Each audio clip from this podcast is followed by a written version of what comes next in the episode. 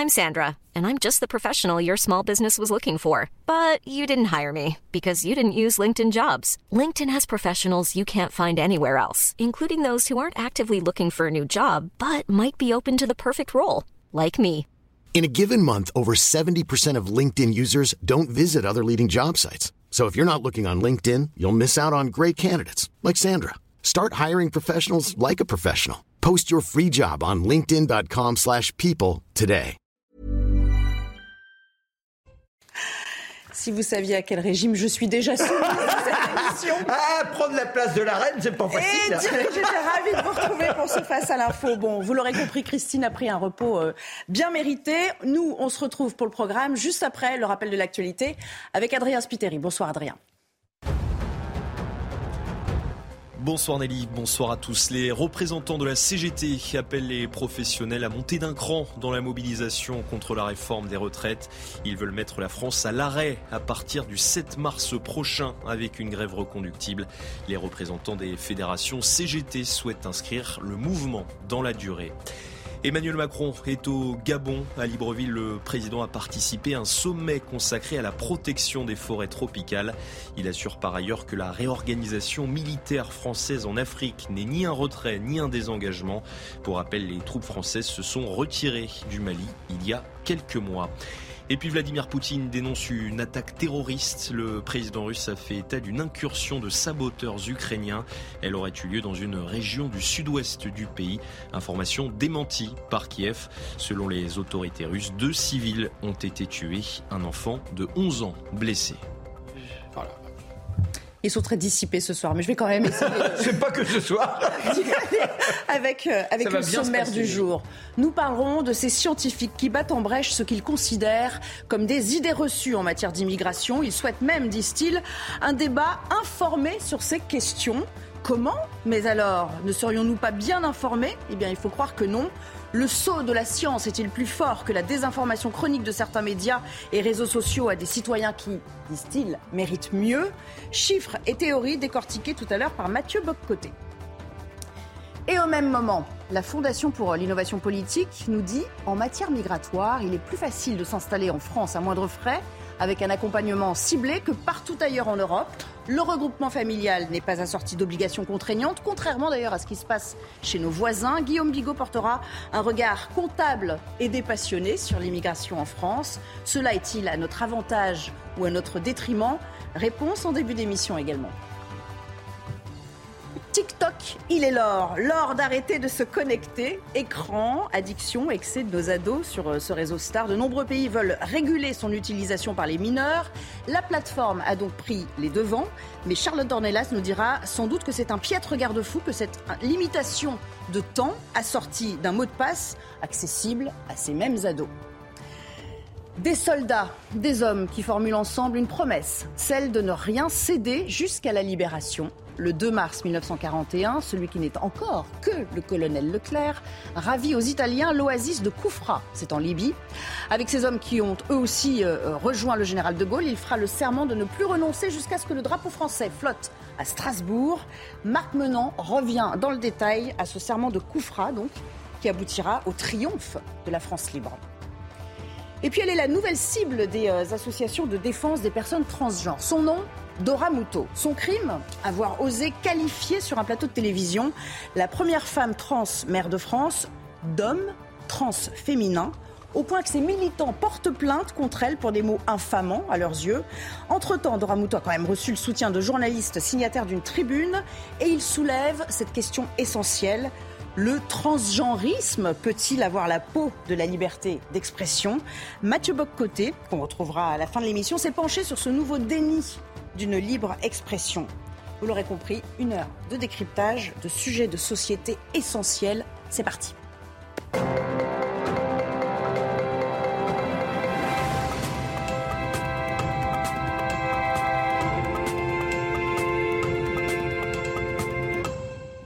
Et avant de venir, quand même, je me suis intéressée à un mot.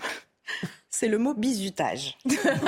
Ah Vous aviez des informations Ça, ça vous intéresse savoir ce que ça veut dire. C'est une initiation, vous le voyez, un ensemble de pratiques, épreuves, traitements ritualisés et imposés destinés à symboliser l'intégration, tiens, ça, on y revient, d'une personne au sein d'un groupe social particulier. Autant vous dire que j'ai très très peur parce que c'est une sorte de rite de passage avec vous. Bon, c'est ce qu'on appelle de la lucidité.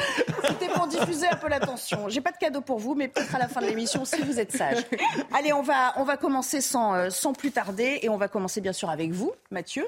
Euh, comme on en a l'habitude, quand les scientifiques, je mets les guillemets, veulent confisquer le débat sur l'immigration. Alors en début de semaine, sans d'ailleurs qu'elle ne fasse euh, débat ou ne suscite une vaste polémique, à l'initiative d'une association qui s'appelle Désinfox Migration, il y a cette tribune rassemblant 400 signataires et se réclamant de la science qui en appelait à une reprise en main du débat sur l'immigration. leur objectif, c'est le délivrer des passions dites populaires. Ils proposent même de créer une nouvelle convention citoyenne euh, sur l'immigration, qui est semblable donc à celle qui a été euh, mise en place sur le climat. Euh, et c'est à cette tribune que vous souhaitiez consacrer votre premier éditorial. Oui, en fait, c'était publié dans la pardon, dans Le Monde. et il faut la lire pour pénétrer dans l'esprit de ce qu'on appellera le parti immigrationniste. Le parti immigrationniste, c'est ceux pour qui l'immigration massive est nécessaire, heureuse, inévitable et toujours à célébrer. Et si vous avez quelques doutes à ce sujet, vous êtes à la fois anti-scientifique et probablement d'extrême droite. Bon, alors, faut savoir cela. Pourquoi? Parce qu'il s'agit d'une tribune qui, justement, prétend réinscrire le débat sous le signe de la raison et du débat démocratique. On comprend par là que la raison l'aurait déserté et que le débat démocratique n'y serait pas encore. Et c'est une tribune qui, quand on la lit, aurait pu être... Je l'ai lu avec une forme de fascination. J'y voyais l'équivalent d'un texte qui aurait été écrit en 1987 par l'Académie des sciences morales de l'Union soviétique pour nous expliquer que le marxisme était l'horizon indépassable de notre temps. Alors, je lis le premier paragraphe qui permet ensuite de pénétrer dans l'esprit de ces gens. Les chercheurs de toutes les disciplines sont d'accord. Il n'y a pas de submersion migratoire. Les, régularisations et les sauvetages en mer n'ont jamais provoqué d'appel d'air et le grand remplacement de la population française est un mythe. Sociologues, politistes, économistes, juristes, démographes, géographes, historiens et philosophes sont unanimes sur ces questions. Malgré leurs efforts pour se faire entendre, les scientifiques se désolent de voir les résultats de la recherche ignorés ou détournés dans les débats publics et les discours politiques. Autrement dit, Autrement dit, nous sommes ici devant des gens qui disent le débat est détourné, le débat n'est pas à la hauteur, les gens vivent dans la fiction, dans l'illusion, dans la paranoïa, mais nous allons corriger les termes du débat. Et là, ils disent nous sommes la science, nous sommes la science, mais en fait, nous sommes devant véritablement du lysenkisme, hein, du mm. c'est-à-dire de l'idéologie qui se fait passer pour science. Parmi les signataires, il y a notamment, par exemple, François Héran. François Héran, une grande figure de démographie, euh, démographie, démographie française, à ce qu'on dit. Je cite un passage de François Héran 2017 dans son livre Avec l'immigration. Je cite. Puisque le témoignage direct semble faire foi pour beaucoup, je vais donner le mien. Par ma seule expérience de visu, je suis incapable de dire si la France des années 60 recevait plus d'émigrés que la France actuelle. 2017, François Héran. François Héran, aujourd'hui, dans l'IB. Après avoir stagné dans les années 74 et 2000, la part des immigrés, toute origine confondue, n'a cessé de progresser dans la société française. C'est un phénomène général. Elle a progressé de 67 dans le monde depuis l'an 2000. Alors, elle a progressé ou non Je ne sais plus, je ne comprends pas. là, ça va encore plus loin. Donc, il ne se passe rien. Si il se passe quelque chose, mais c'est pas ce que nous croyons. Ah. Je cite encore, je cite encore, c'est important, il faut les lire au texte. Selon l'ONU, les migrations augmentent dans le monde. Contrairement aux idées reçues, il n'y a pas d'avantage d'arriver dans les pays développés. Les flux migratoires vers les pays du sud global sont équivalents quantitativement. Donc ce n'est plus le sud qui remonte vers le nord, c'est le nord qui descend aussi vers le sud. Donc l'africanisation de l'Europe, l'européanisation de l'Afrique, c'est la même chose. Il n'y a pas véritablement de mouvement migratoire vers le nord, vers l'Occident. Alors nous serions tous victimes d'une forme d'hypnose collective. Pourquoi? Pourquoi? Mais parce que les médias, notamment les réseaux sociaux, les méchants partis de droite, euh, déformeraient le débat. Les questions en jeu sont difficiles à clarifier dans un contexte de compétition entre médias professionnels, réseaux sociaux et sites amateurs dans la production et la diffusion d'informations et d'infox. Fin de la citation. Toujours, euh, toujours dans la tribune. Alors, comment reprendre le contrôle du débat? Comment faire en sorte de civiliser un débat public ainsi déformé, ainsi détourné? La proposition de la ministre de la Culture, ce serait de fermer les chaînes info qui traitent de cette information autrement qu'à la manière du discours gouvernemental. Mais bon, laissons ça de côté. D'autres voudraient fermer des magazines. Mais, mais là, on a une proposition plus sérieuse. Les scientifiques, hein, nos scientifiques veulent reprendre le contrôle du débat de quelle manière? En organisant une convention citoyenne sur l'immigration. Vous la désiriez, vous l'aurez, peut-être. Et comment, pourquoi, comment l'expliquent-ils Ils nous disent une chose toute simple les citoyens méritent mieux. Ils méritent mieux qu'un débat public où les gens se prononcent dans les débats. Ils ont le droit de se faire leur propre opinion et d'exprimer un jugement éclairé avec l'aide des scientifiques. Une convention citoyenne sur la migration, inspirée de la précédente sur le climat, permettrait d'organiser un débat construit et bien informé. Davantage qu'un référendum, un débat citoyen a un rôle à jouer pour guider l'action publique. Et là, tout devient clair. Tout devient clair. C'est-à-dire que devant ce débat mal organisé, le parti immigrationniste qui se réclame de la science et qui dit nous sommes la seule parole autorisée sur cette question, dit nous allons reprendre en main le débat. Vous n'aurez plus le, malheur de vous égarer dans des paramètres de débat, dans des formules, des slogans qui sont, des, qui sont mauvais, qui sont falsifiés. Nous reprenons en main le débat. Vous allez nous écouter et vous débattrez dans nos paramètres. On appelle ça une tentative de confiscation du débat.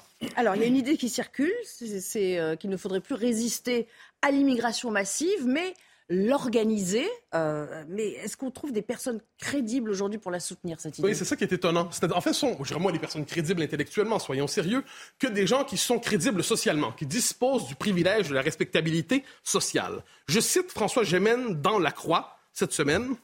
Mener une politique rationnelle demande du courage politique pour considérer la migration comme une donnée structurelle qu'il faut organiser plutôt que lui résister. Donc, vous l'aurez compris, l'immigration massive est un phénomène naturel mhm. sur lequel nous n'avons pas d'emprise et qu'il faut organiser. Autrement dit, il faut l'encadrer à défaut d'être capable de le maîtriser. C'est la logique du pacte de Marrakech dont on parlait cette semaine, qui consiste à créer un droit à la migration qui vient neutraliser la souveraineté des États.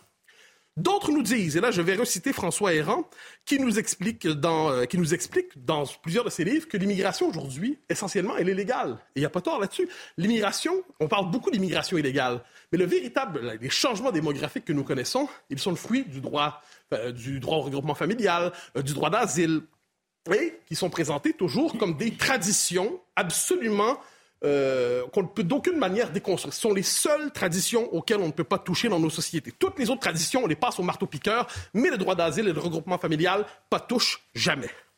Alors, qu'est-ce qu'on doit faire? On doit accepter, je reprends la formule des rangs, qu'il faut faire avec l'immigration massive.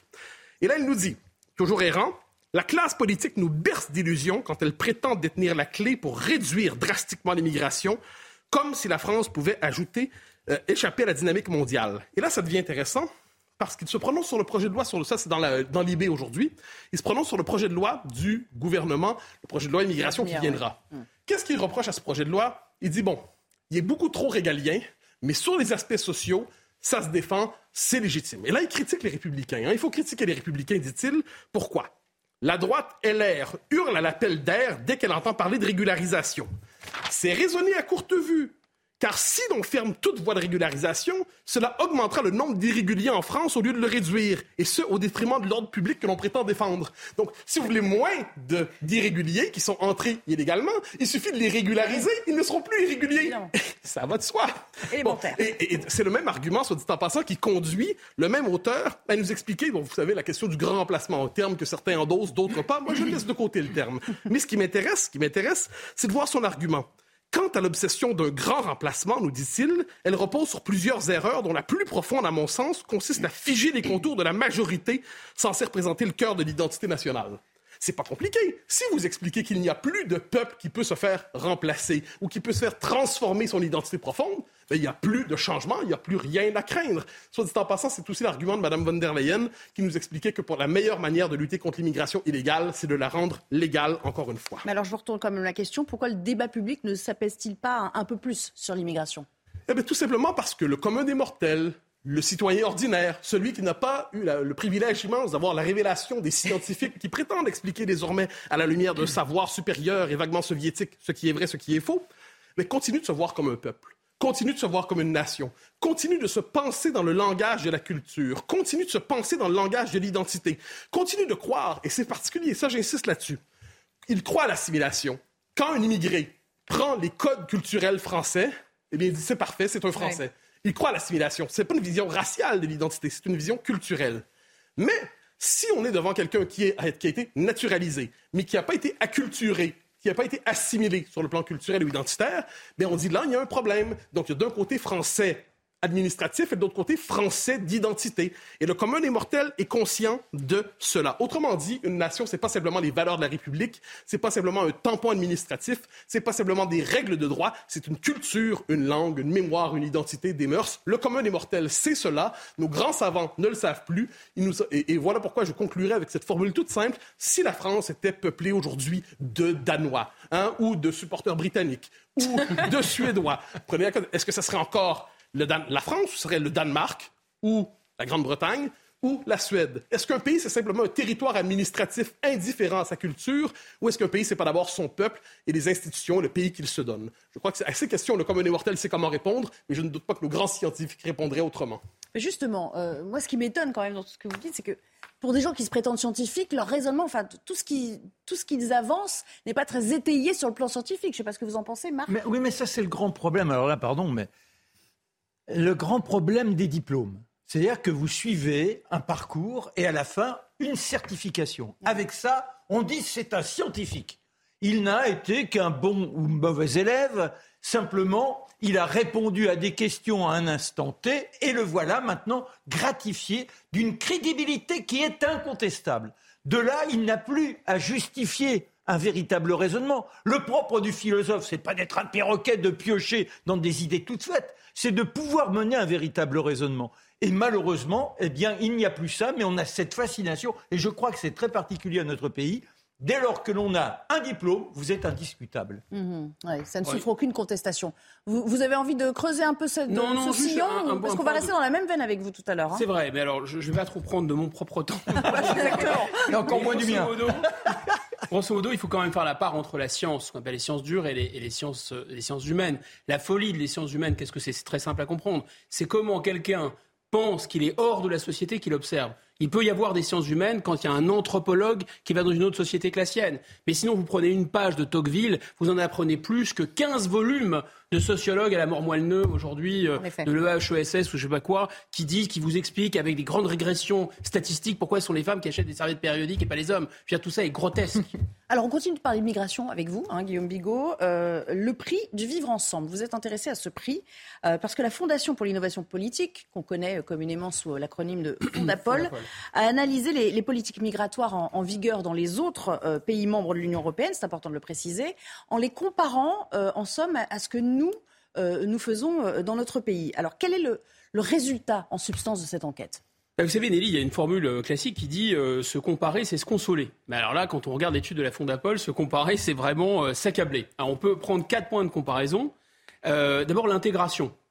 Alors, en matière d'intégration, qu'est-ce que c'est l'intégration en France? Vous êtes un étranger, vous arrivez en France, et en fait, on vous propose un entretien avec un agent de l'Office de l'immigration cet agent vous propose éventuellement une formation en français facultative.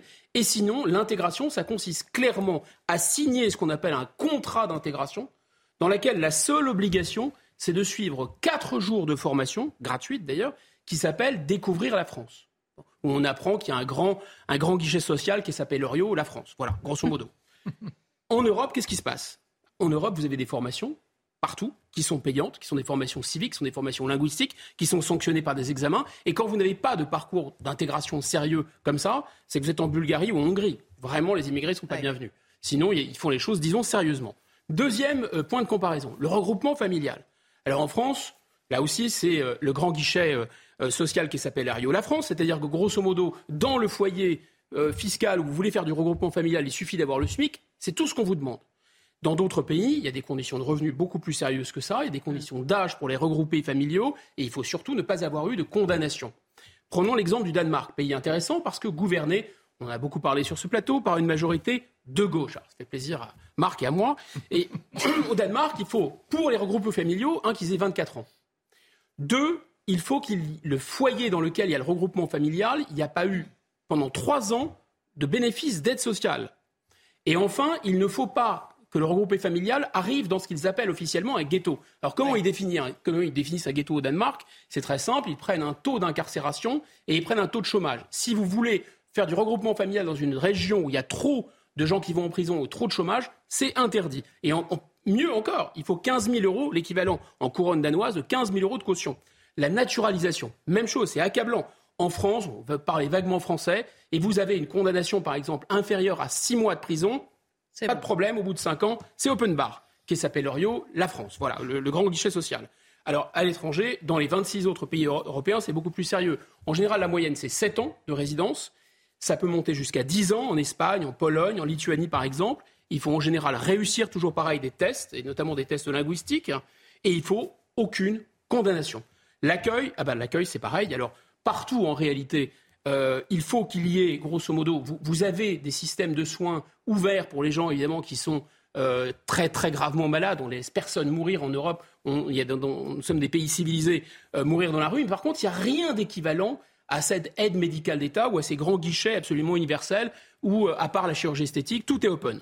voilà, et gratuit. Qui la France. Voilà. De la même façon, les radios, vous savez, les radios pour les mineurs non accompagnés, il faut passer absolument euh, une radio. Si vous refusez de passer une radio, on considère que vous êtes majeur. Les, obligations de quitter le territoire, en moyenne, c'est 50% en Europe. Ici, comme vous savez, c'est lamentable. Donc on est effectivement la lanterne rouge. Et donc il en ressort que notre pays est le plus laxiste de l'Union européenne en, matière euh, migratoire. Comment est-ce qu'on peut euh, expliquer ces différences? Premier argument peut-être, c'est que la France, c'est vraiment le seul pays qui croit vraiment qui, est vraiment dirigé par des européistes, voire des fédéralistes convaincus. Vous savez, c'est l'histoire de la souveraineté européenne. Donc ça fait que tout ce que veut Bruxelles, même contre le peuple français, tout ce que veut Bruxelles, c'est notre projet, comme dit l'autre. Voilà. Donc, euh, et comme l'Union européenne veut l'immigration, bah, l'Union européenne, bah, l'immigration, c'est donc notre projet. C'est assez, simple en fait, en réalité. Ensuite, deuxième argument, c'est malheureusement, j'en fais, j'ironise dessus, mais, mais c'est en fait assez sérieux. Euh, le deuxième argument, je pense que c'est la classe politique française qui a vraiment idéologisé ce débat et qui l'a, plus qu'idéologisé, hystérisé. Et là, merci Jean-Marie Le Pen, merci François Mitterrand, ils ont vraiment pollué, salopé et empoisonné ce débat depuis des décennies et des décennies. Parce qu'en France, c'est très simple. Si vous êtes pour l'immigration, d'accord, et que les gens sont contre l'immigration, ils vous traitent de salauds ou de collabos. Si vous êtes contre l'immigration et que les gens en face sont pour l'immigration, ils vous traitent de salauds ou de collabos. Donc c'est assez binaire en fait. Soit vous êtes pour, soit vous êtes contre. Dans tous les cas, de toute façon, vous prenez parti pour un sujet qui est fondamentalement moral. Alors, on voit aussi un autre phénomène qui est quand même spectaculaire, qui saute aux yeux sondage après sondage, c'est qu'on a pas toute la classe dirigeante, mais une majorité, disons, des notables qui sont pour l'immigration. Et une majorité de la population qui vote à droite, qui vote à gauche, qu'importe, qui sont plutôt contre l'immigration. Et à d'où ça vient? Moi, c'est mon hypothèse, ce n'est que mon hypothèse. Je pense que ça nous ramène à un passé qui ne passe pas. Je pense que ça nous ramène effectivement au poids de la culpabilité de l'occupation, puisque grosso modo, tous les gens qui sont des, autorités bêlantes pour l'immigration, les magistrats, les hauts fonctionnaires, les, journalistes, les people, enfin ce qu'on appelle les vedettes, 1940, 1941, 42, tous ces gens-là, on, sait bien ce qu'ils faisaient. Donc là, en fait, ils ont un poids de culpabilité, ils nous font payer ce poids de culpabilité. Alors je dis pas que la, population française a tout été résistante, mais grosso modo, elle ne s'est pas vautrée dans la collaboration comme la classe dirigeante ou l'élite. Je pense que c'est ça qui se joue. Et quand on voit ce qui se passe ailleurs en Europe, Prenons un pays comme le Danemark, c'est très clair. La classe dirigeante danoise n'a pas ce poids de la culpabilité de la collaboration. Donc elle n'a pas besoin de lire le phénomène migratoire à travers une grille morale. Le bien, le mal, les nazis, les collabos, etc. Tout ça. Et donc ils ont une approche finalement assez pragmatique. Ils ne disent pas que c'est une malédiction ou que c'est une chance forcément. Ils ont une approche pragmatique. Grosso modo, c'est aussi euh, un sou, c'est un sou. Combien ça coûte dans ces pays où il y a beaucoup de protection sociale? Évidemment, ils sont assez logiques. Ils disent on ne va pas faire venir des gens qui vont bénéficier des aides sociales sans contribuer financièrement aux aides sociales. Et on en revient à cette différence. Et puis c'est aussi très protestant. Hein, euh, euh J'osais pas le dire parce que ma belle-mère est protestante, mais oui, oui, c'est vrai. un sou est un Guillaume Bigot dans le texte. Mais justement, est-ce qu'on peut euh, aujourd'hui disposer de ce qu'on appellerait, euh, disons, une, une approche plus comptable qui serait dépassionnée, je reprends ce terme, hein, sur, sur ce phénomène d'immigration, afin de répondre à la question de est-ce qu'on y gagne Y, gagne-t-on ou y perd-on Je pense que c'est comme ça qu'il faut poser les problèmes. Ce n'est pas un problème de bien et de mal, ça peut être, bénéfice, ça peut être un bénéfice, ça peut être un, un, un problème. Bah, on peut avoir une approche un peu plus micro, une approche macro. Microéconomiquement, c'est assez simple. Quand vous faites la liste, en fait, hein, de, prenez une calculette, faites la liste des dépenses sociales qui sont engendrées pas par toute l'immigration, mais par une certaine immigration et qui ne sont pas financées par ces immigrés, bah, vous avez déjà euh, une coquette somme. Alors, les HLM sont à peu près à 40% occupés par des, foyers étrangers. on va rapporter ça à ce que coûte l'ensemble des HLM, c'est 3 milliards peut-être par an. Ensuite, on a un quart des places de prison qui sont occupées par des étrangers. Allez, on a pour 700 millions d'euros par an. Ensuite, on a l'aide médicale d'État, 1,5 milliard et demi d'euros. Les mineurs non accompagnés, 2 milliards d'euros par an les fraudes à la carte vitale, etc., on a un grand total qui est pas très loin de ce qu'on veut économiser sur, les recettes, sur, sur, euh, sur la réforme des retraites, soit 8 milliards d'euros par an. Mais il y a des études macro plus intéressantes parce qu'ils ils prennent d'abord l'intégralité des immigrés, mais aussi ce que les immigrés apportent et ce que les immigrés coûtent. Et grosso modo, il y a deux grandes études. Hein. Il y a une étude du CEPI, qui est un organisme du Premier ministre, de 2018, et une étude de l'OCDE qui date de 2021. Elles disent à peu près la même chose. Ça coûte 1,5 point de PIB l'immigration. Ça coûte de manière nette, en tenant compte de ce que ça apporte, ce que ça coûte. C'est-à-dire ça coûte grosso modo 30 milliards par an à la France. Ça coûte à peu près trois fois les économies espérées de la réforme des retraites. Vous êtes bon, hein toujours un œil sur le chrono en tout cas. Vous avez accéléré la cadence. Mais vraiment, bravo. Félicitations. C'est ainsi qu'on se quitte. On reviendra pour parler avec Charlotte qui a la pression du coup hein. euh, du réseau TikTok. Comment euh, peut-on mieux le réguler en tout cas pour euh, les ados, les mineurs, parce que on sait que c'est une addiction très dure, très forte. Eh bien, le réseau social croit avoir trouvé la parade. Je ne sais pas si c'est très efficace. Vous nous direz pourquoi. À tout à l'heure. Ah, ce fut compliqué à la pause, mais je suis ravie d'être de retour avec vous. Enfin, vous, vous me sauvez. On, arrête de jeter des cailloux. Charlotte Dornelas, on enchaîne avec vous. Bien sûr, c'est votre moment, c'est votre, c'est votre heure.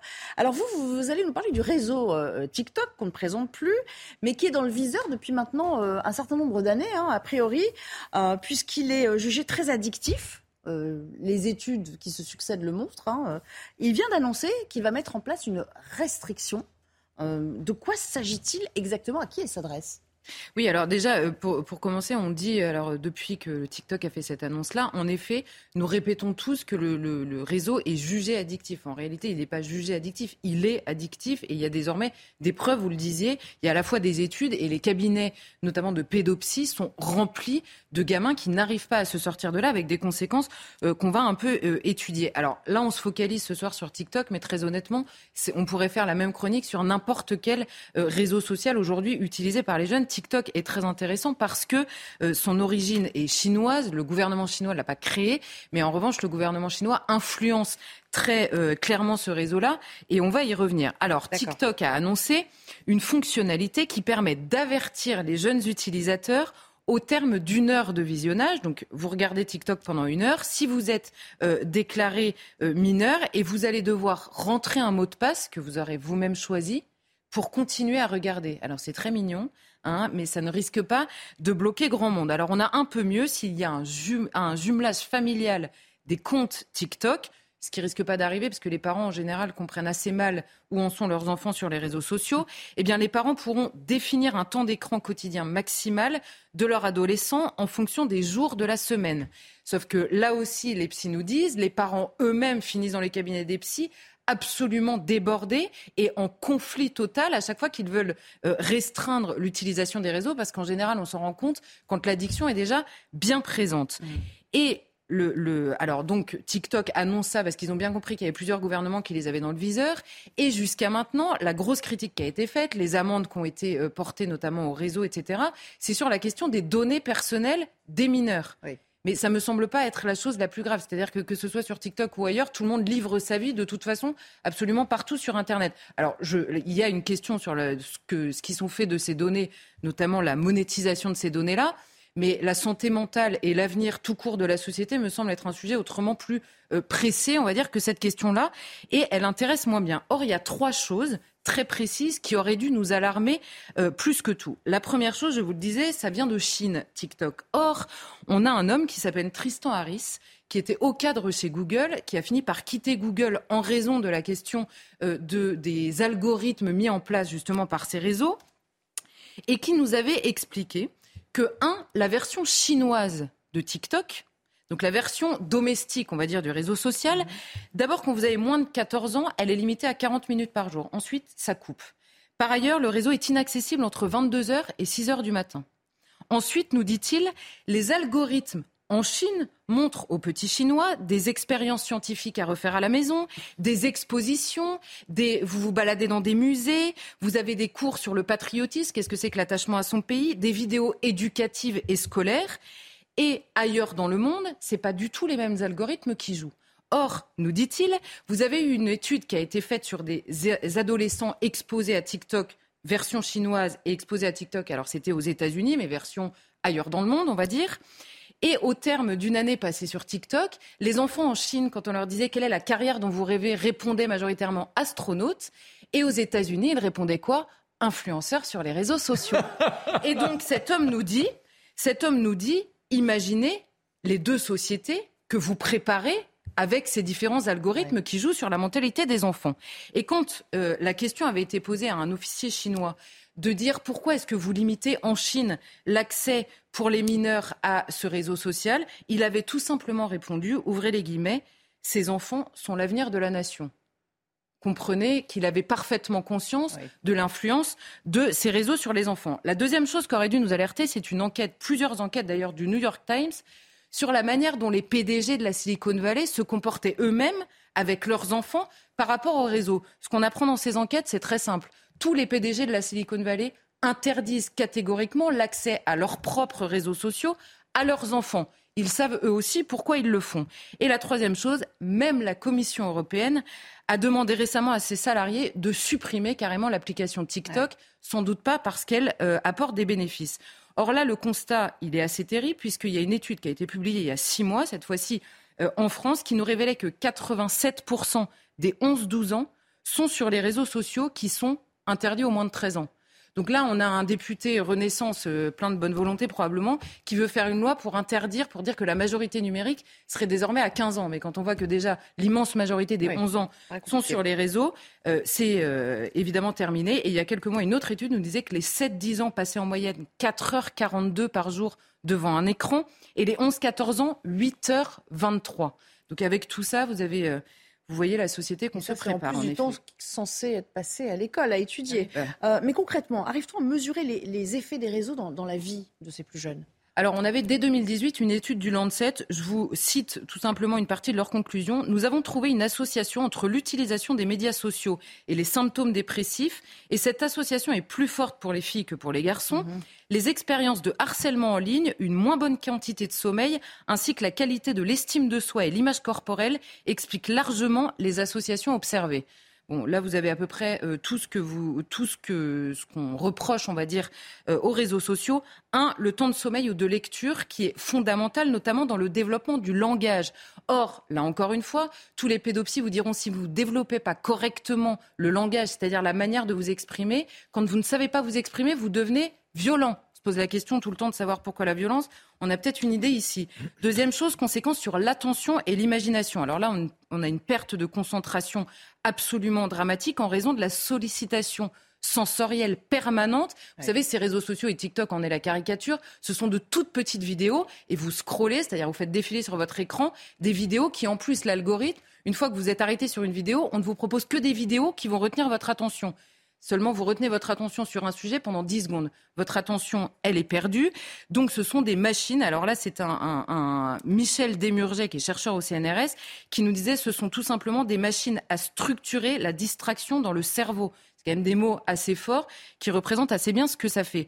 Par ailleurs, ce sont de gigantesques créateurs de normes sociales, physiques, sexuelles et idéologiques, à l'âge où précisément nous sommes vautrés et dans le conformisme et dans l'imitation. On dit tout le temps l'adolescence est la période de la rébellion. Pas du tout. La rébellion peut-être par rapport aux parents, mais une rébellion extrêmement conformiste par, conformiste par rapport à ses pères. Donc on imite. Et on imite dans un monde où la seule, euh, la seule manière d'exister sur un, réseau social, c'est quoi? C'est la notoriété, c'est le nombre de likes. Et là, on a un chiffre complètement dingue. Euh, 1, 63% des adolescents passent plus de temps sur les écrans qu'avec leurs amis dans la vie réelle. Donc vous avez une virtualisation des relations. Et vous avez, attendez, je le cherche le chiffre parce qu'il m'a fait, euh, il m'a fait, voilà. 75% des personnes interrogées de la génération Z, hein, les petits jeunes, sont prêtes à divulguer davantage d'informations personnelles en échange d'une notoriété sur ces plateformes. Et là, vous tombez notamment sur le domaine sexuel et violent. Et là, vous avez, vous savez, toute cette question à la fois de harcèlement en ligne, c'est-à-dire que le harcèlement à l'école, c'est l'horreur, mais quand en plus ça continue le soir, la nuit, pendant les vacances et pendant les week-ends, ça devient l'horreur. Et le danger sexuel et la pornographie, évidemment, qui sont accessibles. Vous avez des gamines, elles vont enlever euh, euh, leur t-shirt et elles vont avoir tellement de likes que le lendemain, elles vont enlever le reste. Et vous avez euh, un rapport sénatorial là, qui date de l'an dernier qui nous dit les réseaux sociaux et les messageries privées sont devenus les nouveaux vecteurs de la diffusion de contenu pornographique. Je rappelle que les 7-10 ans passent en moyenne 4h42 devant des écrans par jour. Vous voyez ça Et enfin, évidemment, la question de l'addiction totale.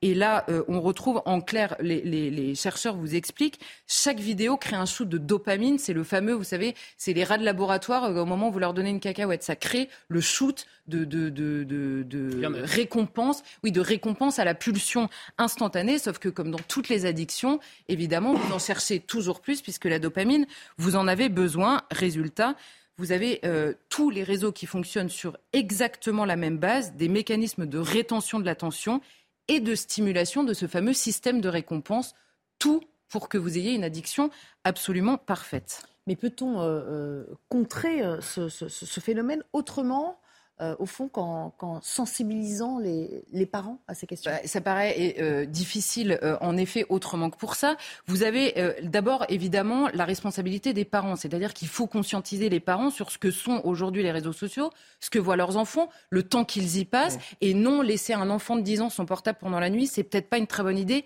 même s'il pleure au moment où on lui prend.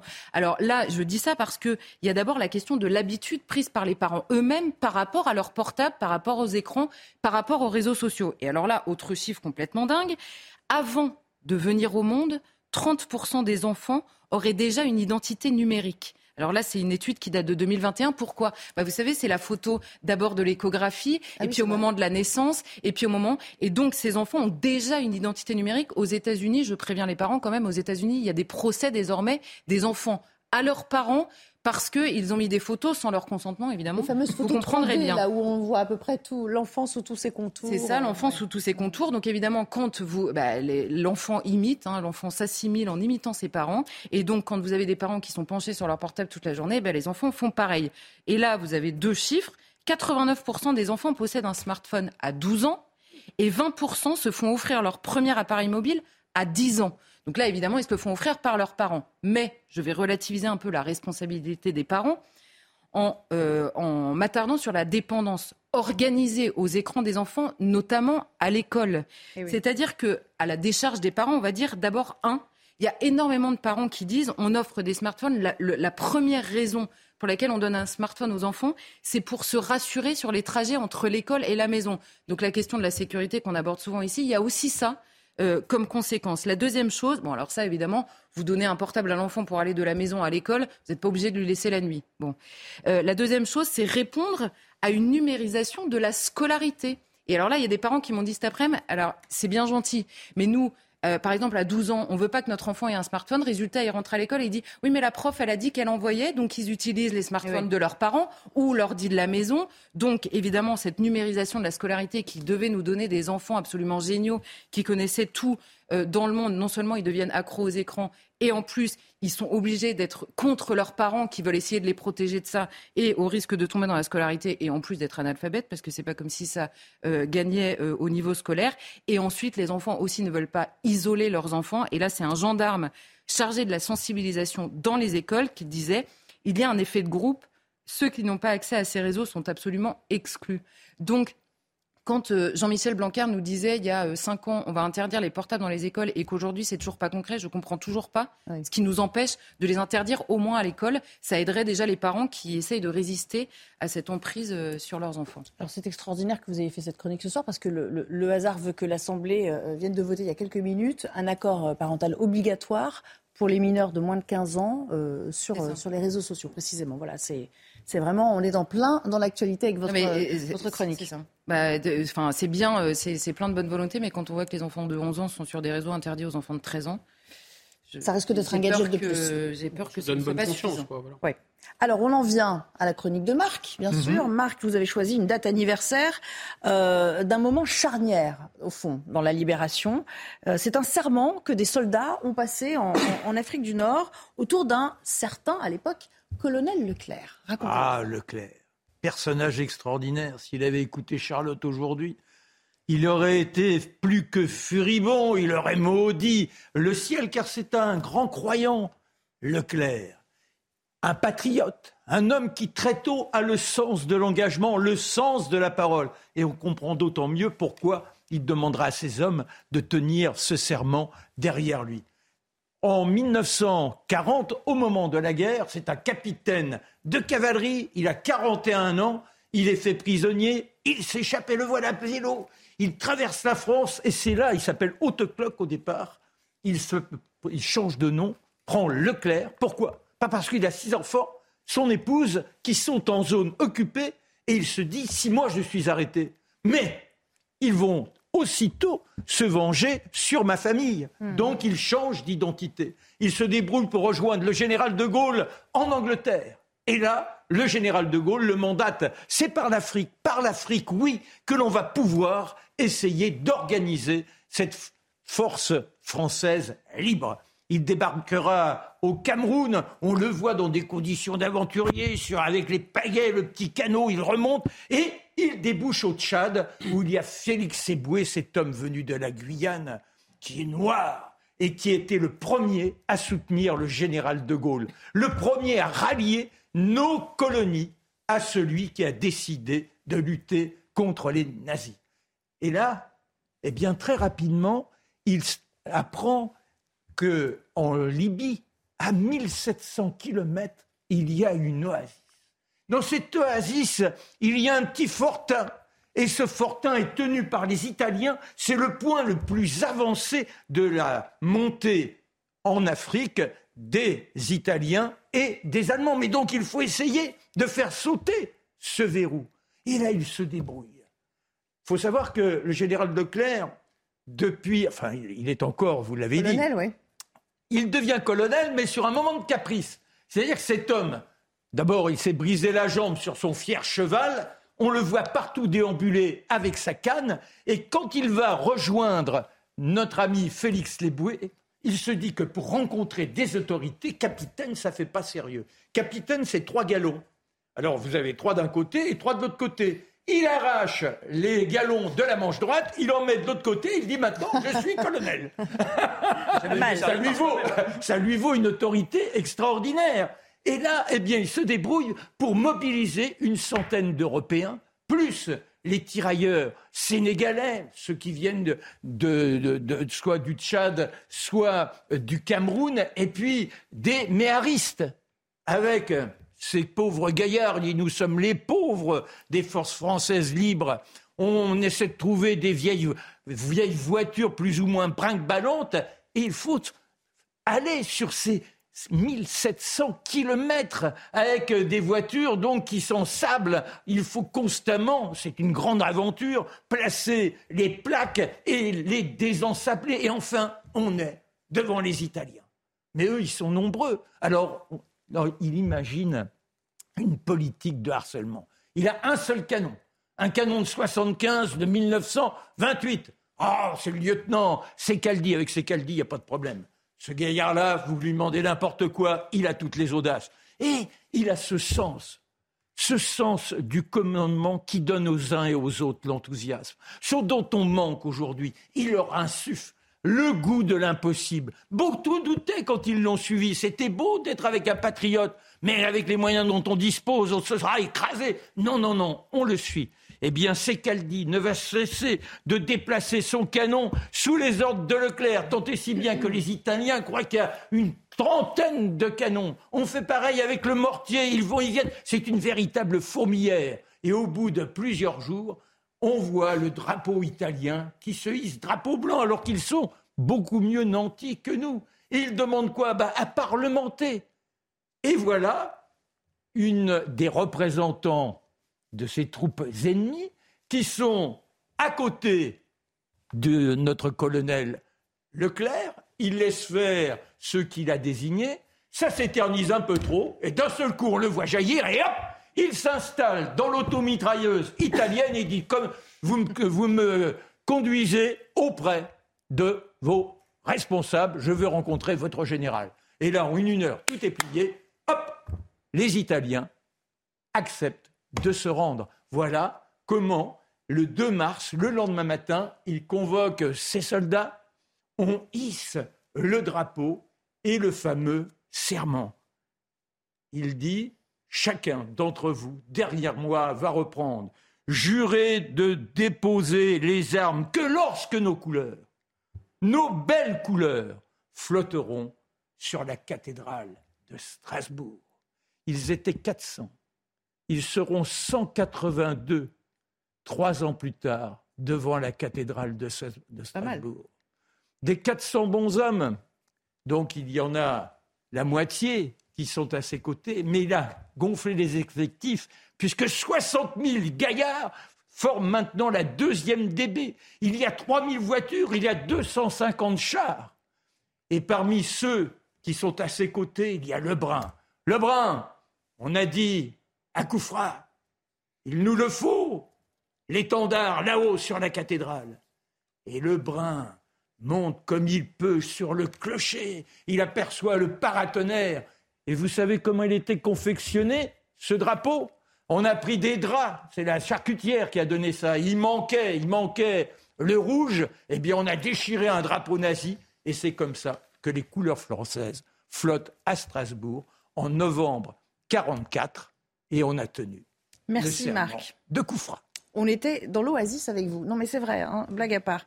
Euh, on n'oublie pas euh, dimanche les grands destins. Oui. de quel destin allez-vous euh, nous parler? Avec la belle Christine, on parlera de Molière. Ah, on sera là, bien évidemment.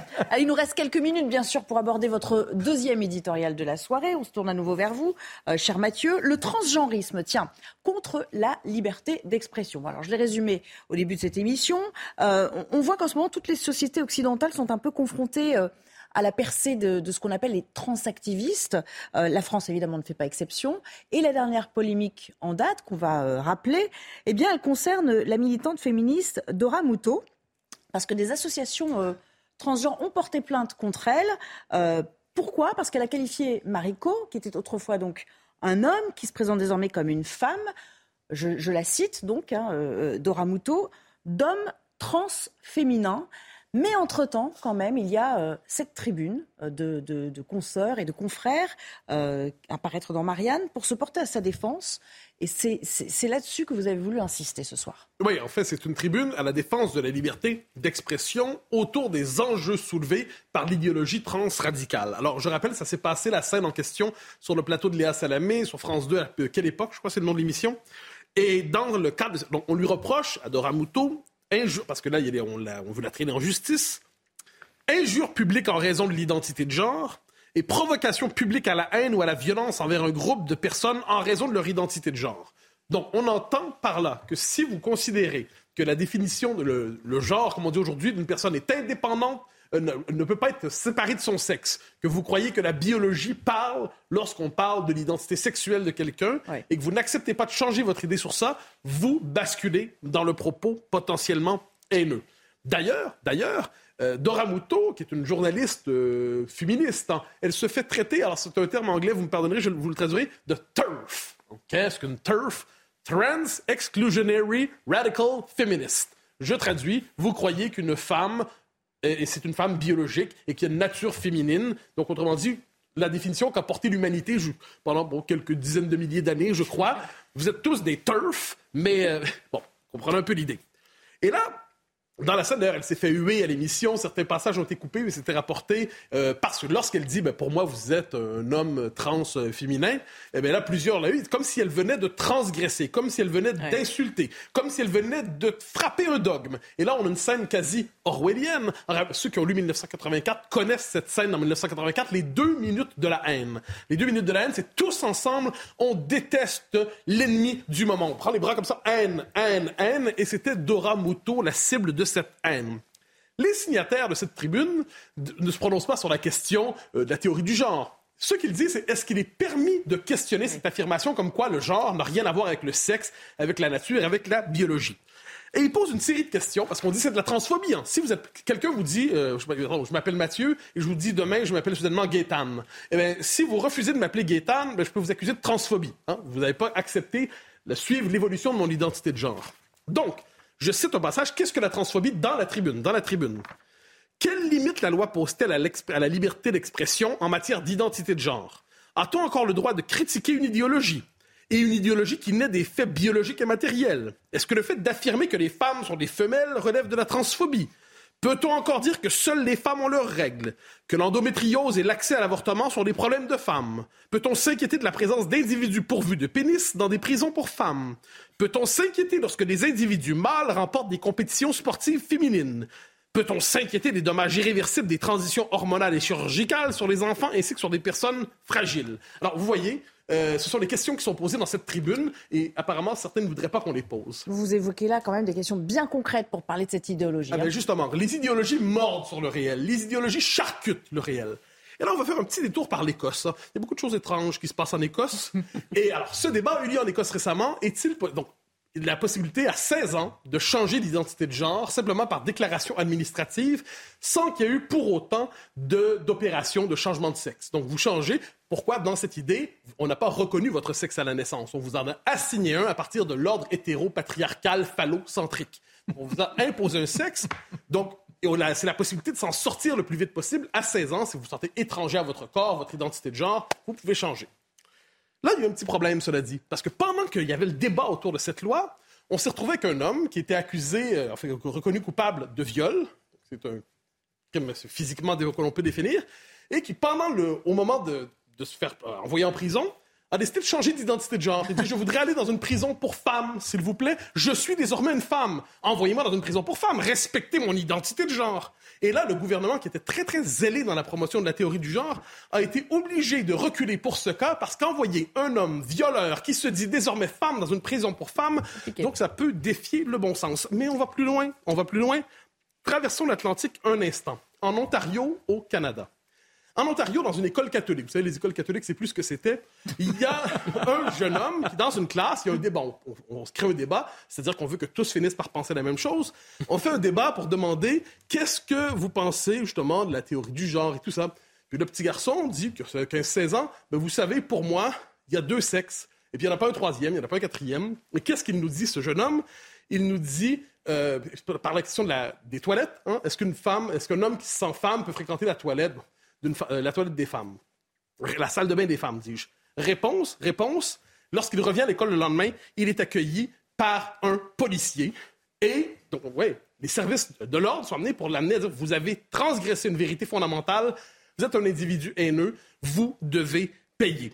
Alors, vous voyez, tout ça, ça progresse, ça progresse, et on n'est pas à la veille, je crois, de, basculer, d'en sortir. Euh, justement, ce, mouvement, euh, il n'y a aucune chance euh, qu'il décroisse à un moment, un peu à la manière d'une mode dont on se lasserait? Ah non, il se radicalise, il se radicalise, cher ami, et c'est le problème. Il se radicalise comment? Notamment sur la question des maternités. Vous allez peut-être me dire, oui, mais là, il y a une chose sur laquelle on ne peut pas changer, ce sont les femmes qui portent les enfants. Ah ah Réactionnaire d'extrême droite que vous êtes, je vous ai bien reconnu. Pourquoi? Pourquoi? Parce que si vous affirmez ça, rappelez-vous la querelle autour du planning familial. Hein? Il y a quelques, c'était je pense cet été. On dit au planning familial, nous savons qu'il peut y avoir des hommes enceintes. Bon, eh bien, je vais vous amener, je traverse encore l'Atlantique un instant, une lettre qui vient de paraître dans un journal québécois. Je vous en lis des extraits parce que c'est merveilleux. Voilà un homme trans, donc qui, qui est enceinte et qui se présente dans un hôpital et qui raconte son parcours à l'hôpital. Je donne des extraits. C'est dans le journal Métro, 25 février. Face à un milieu hospitalier inadapté et manquant de formation à l'égard des communautés LGBTQ2+, donner la vie lorsqu'on est un homme trans peut amener son lot d'expériences négatives. Les futurs pères trans sont confrontés au système qui ne leur laisse que peu de place. Et là, la personne en question, c'est Shine Kolia, qui explique donc que dans sa, il veut accoucher, vous imaginez tout ça, il raconte son expérience. Au moment d'entrer dans la salle d'échographie, Shine a de nouveau été confronté au mégenrage. Le mégenrage, c'est ne pas prêter. Donc, si je dis je suis une femme et puis vous ne me reconnaissez pas comme femme, vous me mégenrez. Sous le regard énervé de son ami, et là je cite, la personne qui devait faire l'échographie a commencé par dire Installez-vous, madame. Et mon ami lui a répondu C'est pas madame, c'est monsieur. Mais elle ne s'est pas excusée. Salopard. Bon, je poursuis. Ma plus grande peur, c'était d'entendre tout au long du travail, hein, quand, quand le porte-avant, Poussez, madame, poussez, madame parce que c'est une violence que de dire poussez, madame. Et ça va plus loin. Qu'est-ce qu'elle a senti comme une violence, une violence en fait dans cet hôpital? Les affiches placardées sur les murs montrant des, des mamans avec leurs bébés. Mais non. Mais, mais, pourquoi qu'il y a des mamans avec des bébés? Il pourrait y avoir des papas? Et autre chose. Mais c'est quoi ce fascisme qui partout nous domine? Alors, c'est sur le gâteau. Donc, Shine, Shine qui veut euh, accoucher en tant qu'homme, on nous explique qu'on ne demande pas de réformer tout du jour au lendemain. On demande juste de mettre un peu de bon sens et d'humanité dans les services qu'on offre aux personnes. Donc, vous voyez, c'est au nom du bon sens qu'on doit dire que les hommes doivent accoucher. Le réel n'existe plus, la subjectivité est tyrannique et Big Brother a gagné. 2 plus 2 égale 5 aujourd'hui. Merci beaucoup. Et c'est tout le temps qui nous restait. Vous finissez pratiquement sur le fil à la seconde près. Merci beaucoup à tous les quatre. J'ai été euh, vraiment ravie d'être en votre compagnie. J'espère que vous aussi, vous aurez appris euh, des choses intéressantes ce soir. On se quitte bien sûr avec la Minute Info de Mathieu Devez avant euh, la suite de vos programmes sur l'antenne de CNews. À bientôt.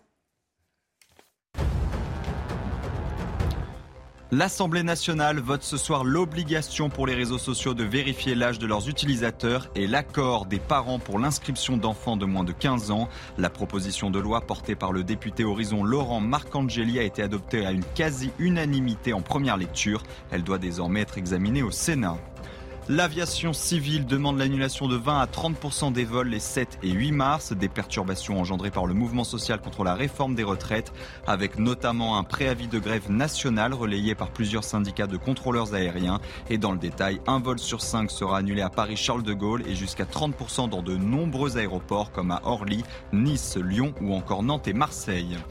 Enfin, le bilan s'alourdit en Grèce après l'accident de deux trains mardi soir. Au moins 57 personnes sont mortes dans la collision d'un train de passagers avec un convoi de marchandises entre Athènes et Thessalonique.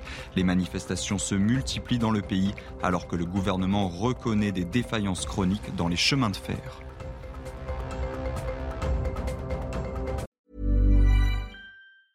Even when we're on a budget, we still deserve nice things. Quince is a place to scoop up stunning high-end goods for 50 to 80% less than similar brands.